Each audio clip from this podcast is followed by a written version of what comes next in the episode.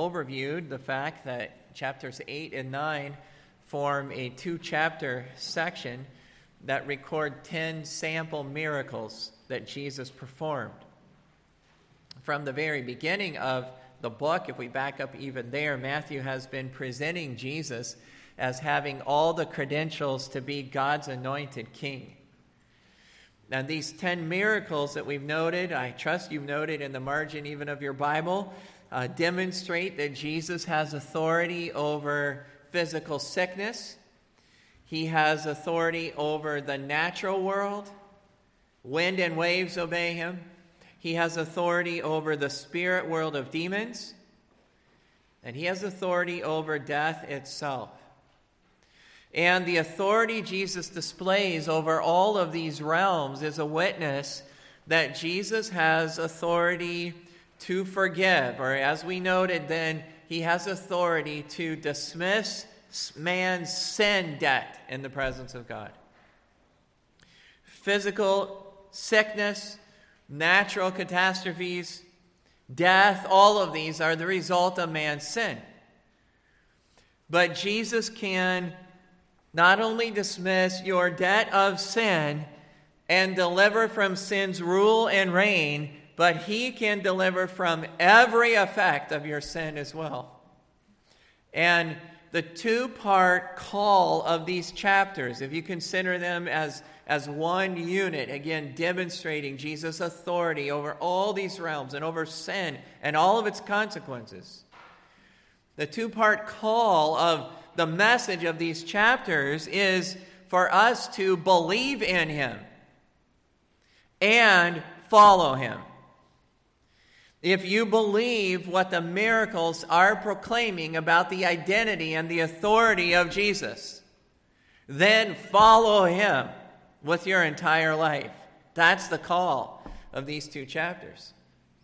And when we come to our text this morning, that's exactly what one man says he's ready to do. Look at verse number 19. A certain scribe came and said unto him, Master, I will, look at it, I will follow thee whithersoever thou goest. And whithersoever, an old English way of saying wherever. I mean, this man is professing that he will follow Jesus anywhere. This is a profession of just unreserved commitment. And when you hear that, how do you respond? How do you, how do you respond today when, when you hear that someone has made that kind of commitment? Right? When you hear maybe that 25 young people at a particular week of camp have given testimony of yielding their life to whatever the Lord would have for them, wherever it would be. Yeah, or maybe you, uh, you read the report of an evangelist, and the evangelist, their team, say that this past week we, we saw 10 surrender their life for full time service. All right, or even more to the point, because we're talking about one man approaching Jesus. What would it be like, even in our church, if you know, one young person just came and approached you and, and they wanted to tell you whether you're a friend, a peer, or you're an adult mentor, and, and, and they wanted to tell you that they have fully surrendered their life to the Lord to be used in whatever way He would see fit. Hey, how do you respond to that? And the fact is, we're thrilled about that, aren't we? Uh, I mean, we're thrilled for them. We thank the Lord for his work of, of grace in their lives. And in many respects, I would just say ministerially, it's, it's kind of common for us to regard that kind of testimony as like the pinnacle of, of ministerial fruitfulness. I mean, to, to see God so work in someone's life that they would say, God, wherever, whatever, I will go wherever you want. That's how we respond. I think it's appropriate.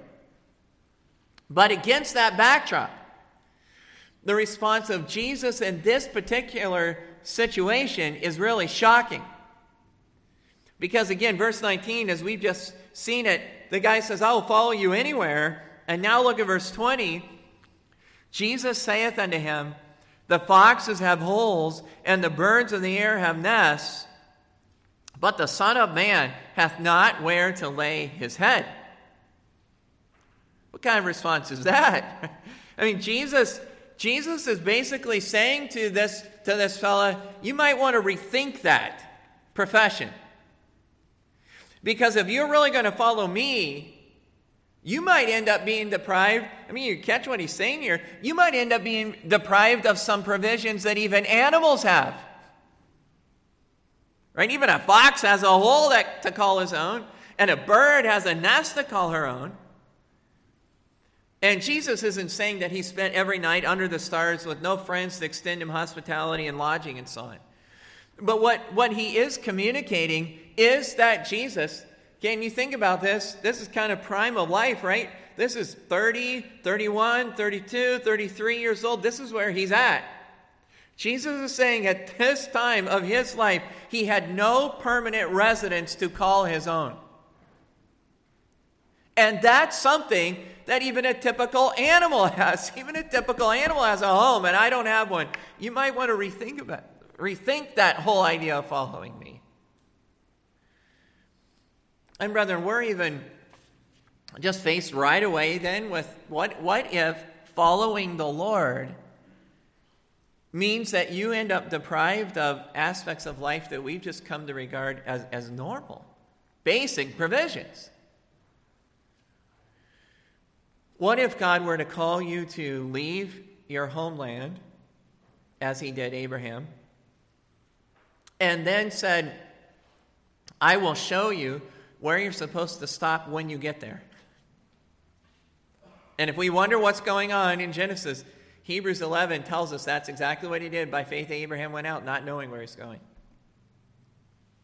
But it's not just that. What if then, once you get there for the rest of your life, you and then your son and even your grandson end up having no permanent dwelling but they live in tents. Your family, your children, and your grandchildren live in tents all the rest of their days. Genesis and Hebrews again record that that was the case with Abraham, Isaac, and Jacob.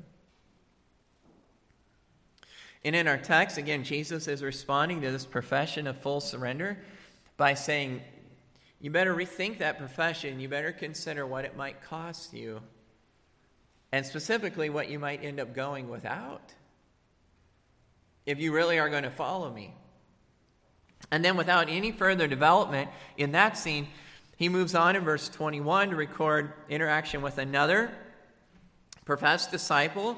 Notice verse 21 and another of his disciples said unto him, Lord, suffer me first to go and bury my father. And the word you want to highlight from that interaction is the word first. The, the issue in this case is one of timing, and by extension, one of priority.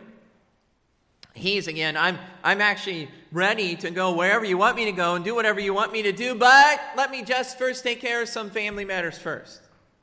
That's the idea. Another time, I got to do this first, and then I'll get, get to that. And, and when we read this, I, you know, our minds, there's some things that we would like to have in terms of information. Like, had this man's dad already died, um, and, and the funeral's about to take place in the next day or two? Um, was it was it maybe obvious that you know his health is declining and it, it's not going to be long it's only going to be a matter of months was it the case that you know the dad's in the later years but he's not really necessarily sick it could be you know, it could be three years, it could be five, it could be ten, until he passes. We, we don't really have the answers to that. And, and though we'd like to have them, again, the Lord didn't think that the details were necessary for us to get the point of emphasis. And we could add from other texts, and I, I think it's worth uh, just a mention of at least, that meeting the needs of aging parents is honorable in the Lord's sight. Okay? Even here in Matthew chapter 15, I'm not going there, but, but Jesus went after the Pharisees who had come up with a very pious way of getting around financial support of their parents and and um, and Jesus said, you, you talk about honoring me with your mouth, but your heart is really far from me. You guys are hypocrites to use me as an excuse to care for your parents. In 1 Timothy 5, Paul declared that if a man provides not for his own house, he's denied the faith and is worse than an infidel, and that's in the context of, of caring for older widows. It is an honorable activity to meet the needs of aging parents. I, I, there's other scripture that says that.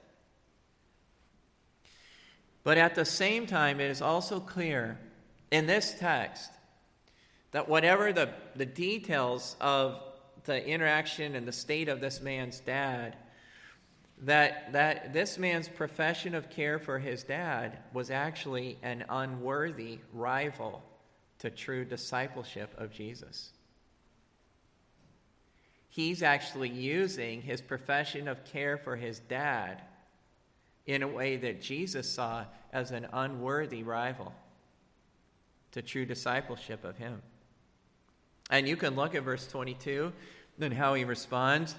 Jesus said unto him, Follow me, and let the dead bury their dead. And that first usage of the term dead has to be figurative and a play on words because physically dead people can't do what? They don't bury anyone else, right? This has to be a reference then to, to who? To those that are spiritually dead. Let, let the spiritually dead put family relationships ahead of following me. But if you are truly my disciple, you need to get your priorities right. And again, in this case, the delay. Well, Lord, I will, but just let me let me take care of the few other things first. The delay is communicating that the priorities were out of order. And this is not the only place where Jesus explicitly challenged relationship priorities. Turn over to Luke chapter 14. There would be several, but this one seems to connect with where we are in Matthew as closely as any. Luke chapter 14. Uh, verse number 25 of Luke 14, j- just look even right away at who Jesus is addressing. I think, it's, I think it might be different than what we tend to think. In, in verse 25 of Luke 14, who did Jesus address? There went, what? There went great multitudes. And he's going to give uh, quite a challenge in terms of discipleship. And, but we tend to think, Gabe, the reason why I'm drawing attention to that is we tend to think that challenges like what we're looking at today are for those that, have, that are already believers. They've taken multiple steps forward in their Christian life. Now, they, now they've kind of come to a crossroads where they, they need to take the next step, kind of the pinnacle type of step where they say, Lord, whatever, wherever. And there's a challenge in, in that for all of us at all time. But, but Jesus laid down these terms, is what I'm saying, terms of discipleship. Jesus laid them down indiscriminately to crowds at large. And he didn't beat around the bush.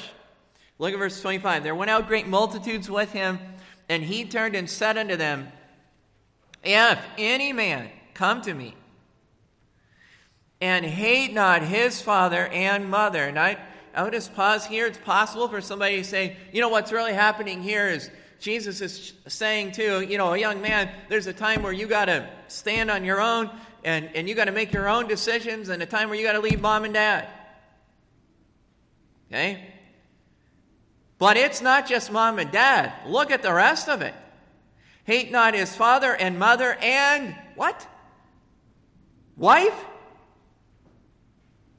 And children, brothers and sisters. Some of you say, I can't wait to get away from them, but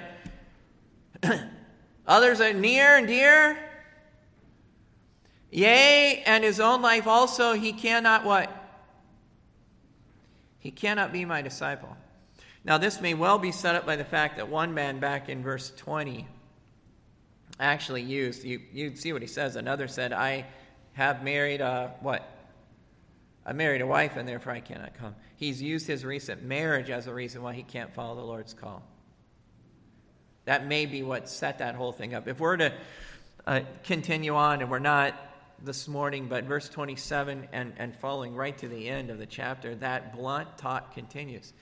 I'm having to stop here for both time's sake and to emphasize the connection back in Matthew chapter 5 with family. Because he's talking about his dad and all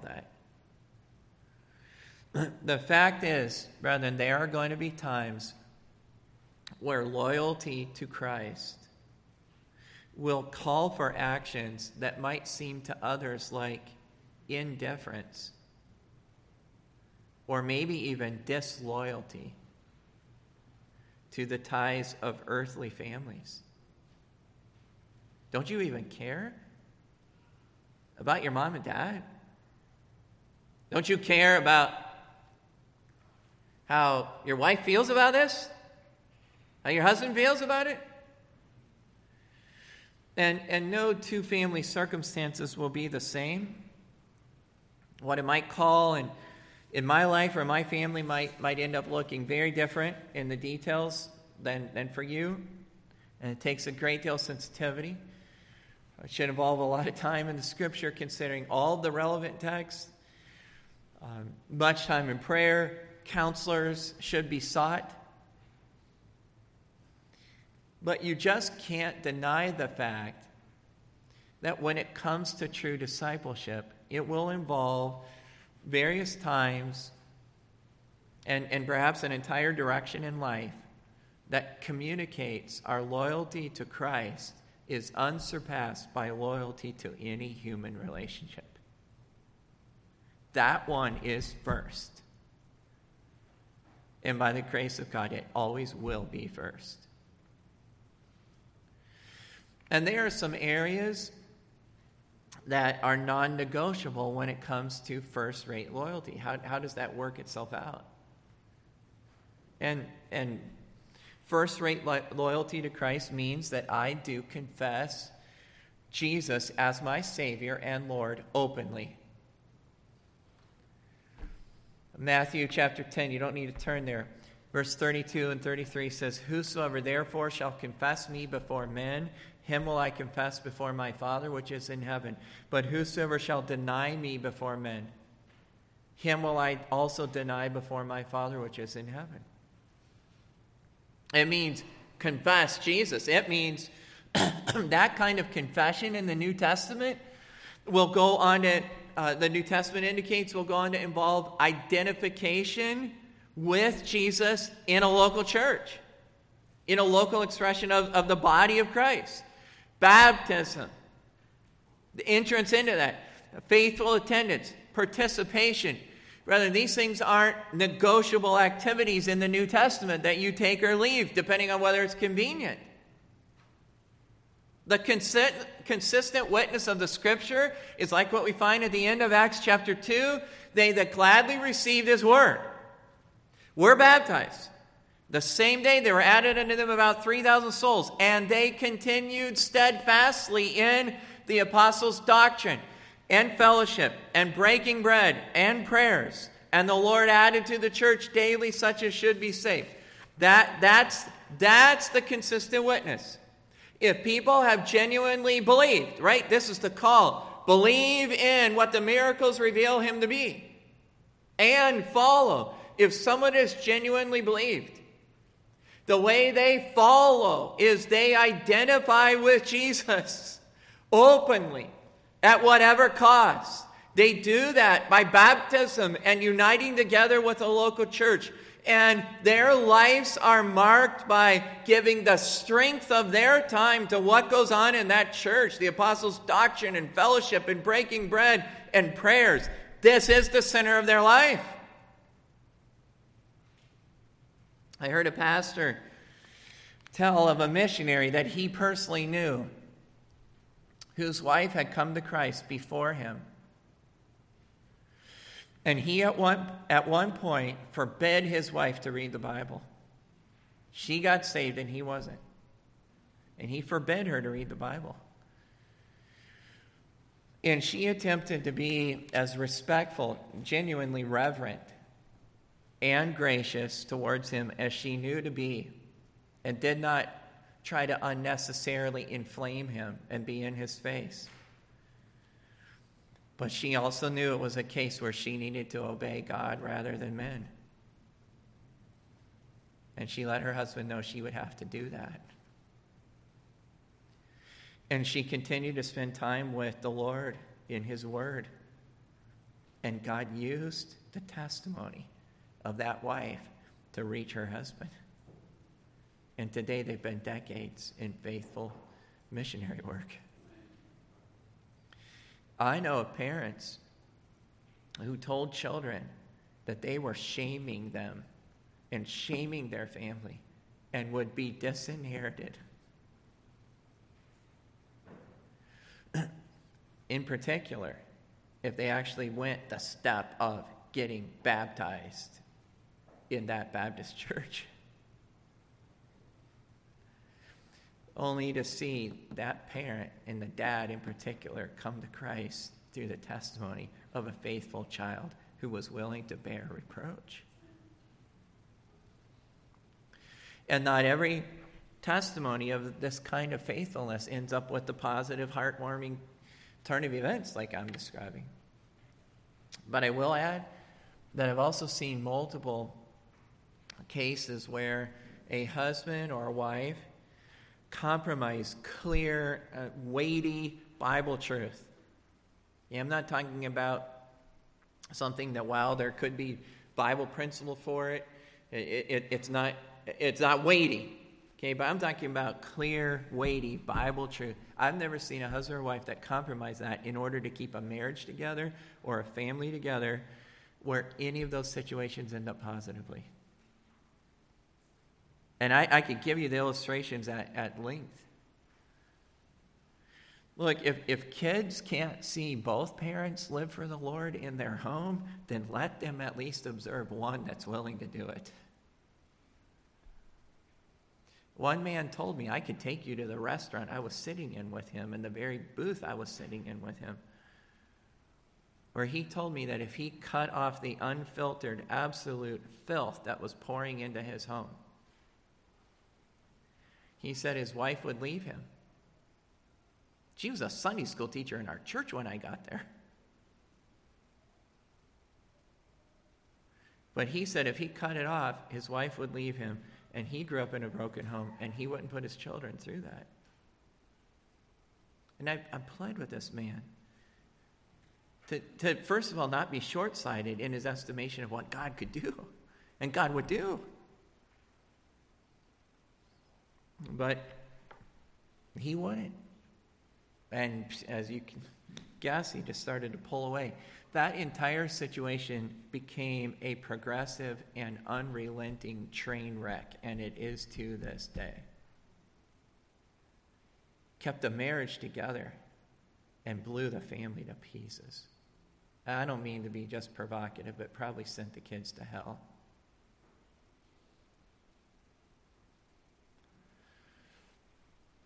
I could go on. If I were to take a, a step out of and we're just pursuing the principle, the call of the Lord, consider the cost. Consider what you might do without. Consider relationships. If I take it out of the more personal and family matters to consider broader arena, uh, you know, uh, of ministry, cost of ministry following the Lord when it might mean deprivation of comforts and relationships. I'm, I'm reminded that many of God's servants in the scripture, as well as what we can see in church history, but many of them have been called to a task where, where it almost seemed like their primary role was to seal the fate and, and, and seal the shame of those that God was going to judge for their rebellion. Again, don't turn there now because many of you know it's often would be like a missions conference, Isaiah chapter 6, and Isaiah gets a, a glimpse of the throne of God, right? With the angels around the throne saying, Holy, holy, holy is the Lord God of hosts. The whole earth is full of this glory. And, and Isaiah responded with a, with a humbled heart and ended up replying to the Lord's call Here am I, Lord. What? Here am I, Lord, send me. And when he did, God said to Isaiah, All right, here's your commission. Go and tell these people, keep on hearing and don't understand, keep on seeing, don't and do not perceive. Make the heart of these people dull, make their ears heavy, make their eyes blind, lest they see with their eyes and hear with their ears and understand with their hearts and turn and be healed. And Isaiah said, Okay, Lord, that's not an exciting first commission. But then he said, How long? How long? And the Lord said to Isaiah, Until the cities lie waste without inhabitant, houses without people, the land is forsaken, and the Lord removes the people far away. And it's not unique to Isaiah. Ezekiel chapter 2, Ezekiel said that God told him, Son of man, I send you to the people of Israel who are a nation of rebels, and they have rebelled against me. They and their fathers have transgressed against me to this very day. They're, they're impudent, they're stubborn, but I'm sending you to them to say, Thus saith the Lord. And he says, whether they hear or they forbear, and then he adds it again, for they are a rebellious house. Whether they hear or they forbear, they will know that a prophet has been among them. And don't be afraid of them. Don't be afraid of their words. Don't be afraid of their briars and their thorns and even scorpions. Don't be afraid of their words. Don't be dismayed at their looks. Speak my words unto them, whether they hear or they forbear. That's not what a missionary thinks they sign up for, right? They think their, their commission is to go and, and it's like all, they're just waiting desperately for somebody to come and, and they'll proclaim you as the great hero. In the midst of Ezekiel's ministry, God told him that he was going to take away his beloved wife, and that when she died, he was not to participate in any of the traditional mourning activities for the loss of a loved one. He was told not to attend the funeral of his own wife. And it was to draw more attention to the preaching that these Jewish people were going to lose their beloved temple, they were going to lose their city on account of their sin. What if, again, truly following Jesus would involve being deprived of just basic comforts and conveniences of life? What, what if following Jesus might end up severing some relationships? And what if even ministry, the, the ministry that you engaged in, ends up looking pretty unproductive? Am I giving up this and I've lost these relationships? And it doesn't even look like it's making a difference. Are you still prepared to say, I will follow you wherever you want me to go? And I will make following you the first priority. And again, brethren, the probing of Jesus about these, these very questions is, is an indication that responding in the affirmative, yes, even at cost, yes, I will.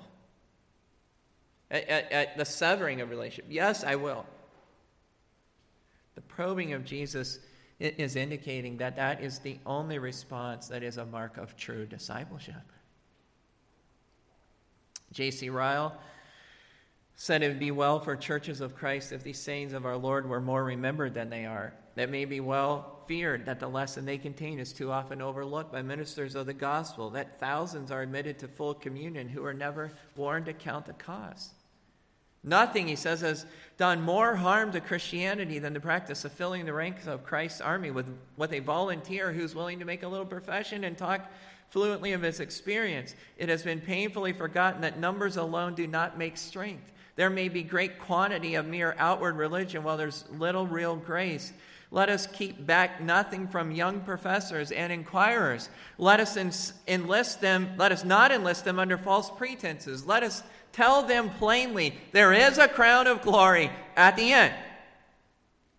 But let us tell them no less plainly that there is a daily cross in the way. There is a crown of glory at the end. But there is a cross in the way. John Paton uh, and his wife set sail for the South Pacific Islands. They were known as the New Hebrides. It went in 1858.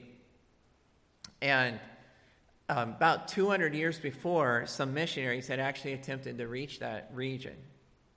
But they were killed and they were eaten by cannibals. The missionaries were. And John Paton has declared his intention to take his bride and make another attempt. And the decision did not come without criticism. On, on one occasion before they were leaving, and many of you have heard this, but a, a respected elder in their church rebuked the couple. And he actually said, The cannibals, the cannibals, you will be eaten by cannibals. And John Paton knew him, knew the man. And he responded to him and he said, Mr. Dickson, you are advanced in years now, and your own prospect is soon to be laid in the grave, there to be eaten by worms. I confess to you that if I can but live and die serving and honoring the Lord Jesus, it will make no difference to me whether I'm eaten by cannibals or by worms. And that sounds incredible. I mean, we applaud that. But they were there three months when their baby was born a baby boy. About a month later, John's wife died. And a few days later, that little boy died at age 36 days. And he's left in a place of idolatry and superstition and witchcraft and savage violence. In a fight one day, seven men were killed. Their widows were strangled. They were all cooked and feasted on by the warriors and their friends.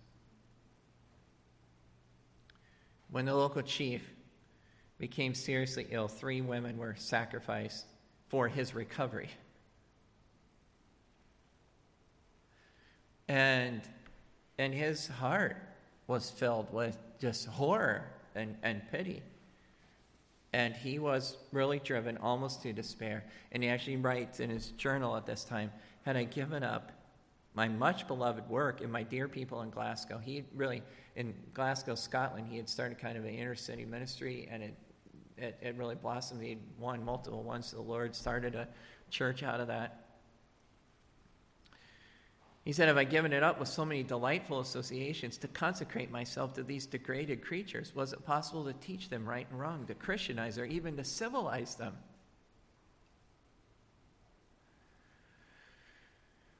But he soon was reminded that he had not undertaken the work on his own account. That, that he had at his disposal resources that were equal to the task. And he said, I was conscious that our dear Lord Jesus was near me, and that through him I was made strong for any assignment he had given or might give. And there were glorious conversions. I had some in my notes earlier. I, I took them out, put in another one, trying to think of our, our timing and the fit of the service and everything. And, and I'd be glad to re- relate them, and I'm certain I will at another time after I was rehearsing it again. But I ended up just taking them out completely. They are as precious as it gets. In that sense, they, they seem to make it worth it, and it wouldn't be wrong to highlight them. But, brethren, there, there are times for us to wrestle with just what, what, what if there never, what if there was never something that sounded like a happy ending in this life?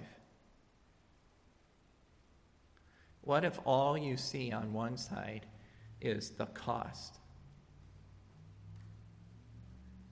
What you'd likely go without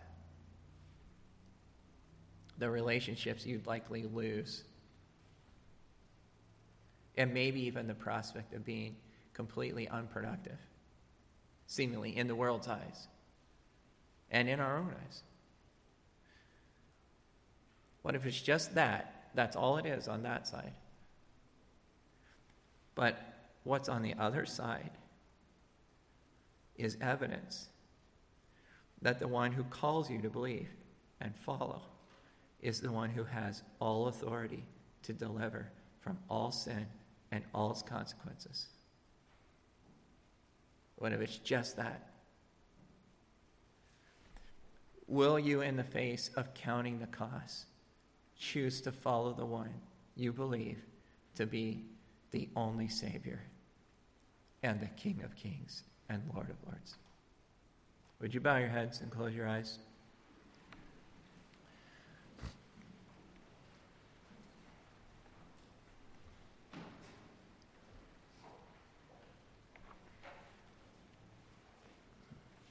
And would you this morning, in the quietness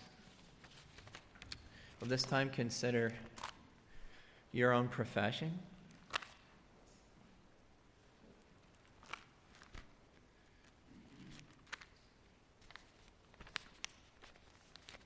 Do you profess to believe?